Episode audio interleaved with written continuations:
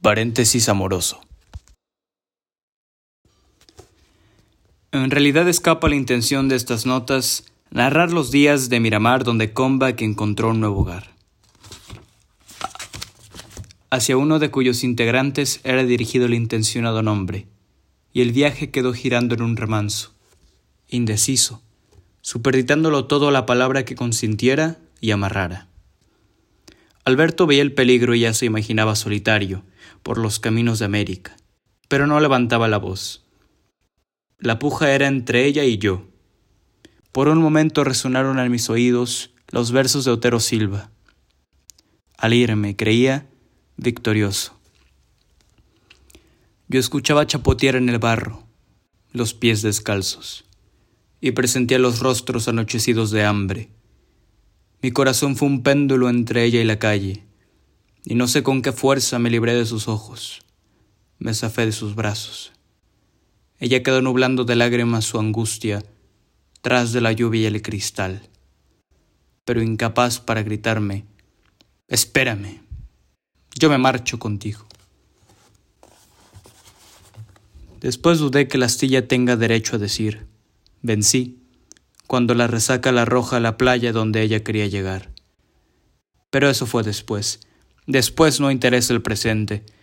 Los días programados se estiraron como goma hasta hacerse ocho, y con el sabor agridulce de la despedida mezclándose a mi inveterada litosis, me sentí llevar definitivamente por aires de aventura hacia mundos que se me antojaban más extraños de lo que fueron, con situaciones que imaginaba mucho más normales de lo que resultaron. Recuerdo un día en que el amigo Mar decidió salir en mi defensa y sacarme del limbo en que cursaba. La playa estaba solitaria, y un viento frío soplaba hacia la tierra. Mi cabeza estaba en el regazo que me sujetaba a esas tierras. Todo el universo flotaba rítmico obedeciendo los impulsos de mi voz interior. Mi cabeza era mecida por todo lo circundante. De pronto, un soplo más potente trajo distinta la voz del mar. Levanté la cabeza sobresaltado. No era nada. Solo una falsa alarma. Apoyé de nuevo mis sueños en el regazo acariciador cuando volví a oír de nuevo la advertencia del mar. Su enorme disritmia martillaba mi castillo y amenazaba su impotente serenidad. Sentimos frío y nos fuimos a tierra adentro huyendo de la presencia turbadora que se negaba a dejarme. Sobre una corta porción de la playa, el mar caracoleaba indiferente a su ley sempiterna, y de allí nacía la nota turbadora el aviso indignado. Pero un hombre enamorado, Alberto aplica un adjetivo más suculento y menos literario, no está en condiciones de escuchar llamados de esta naturaleza.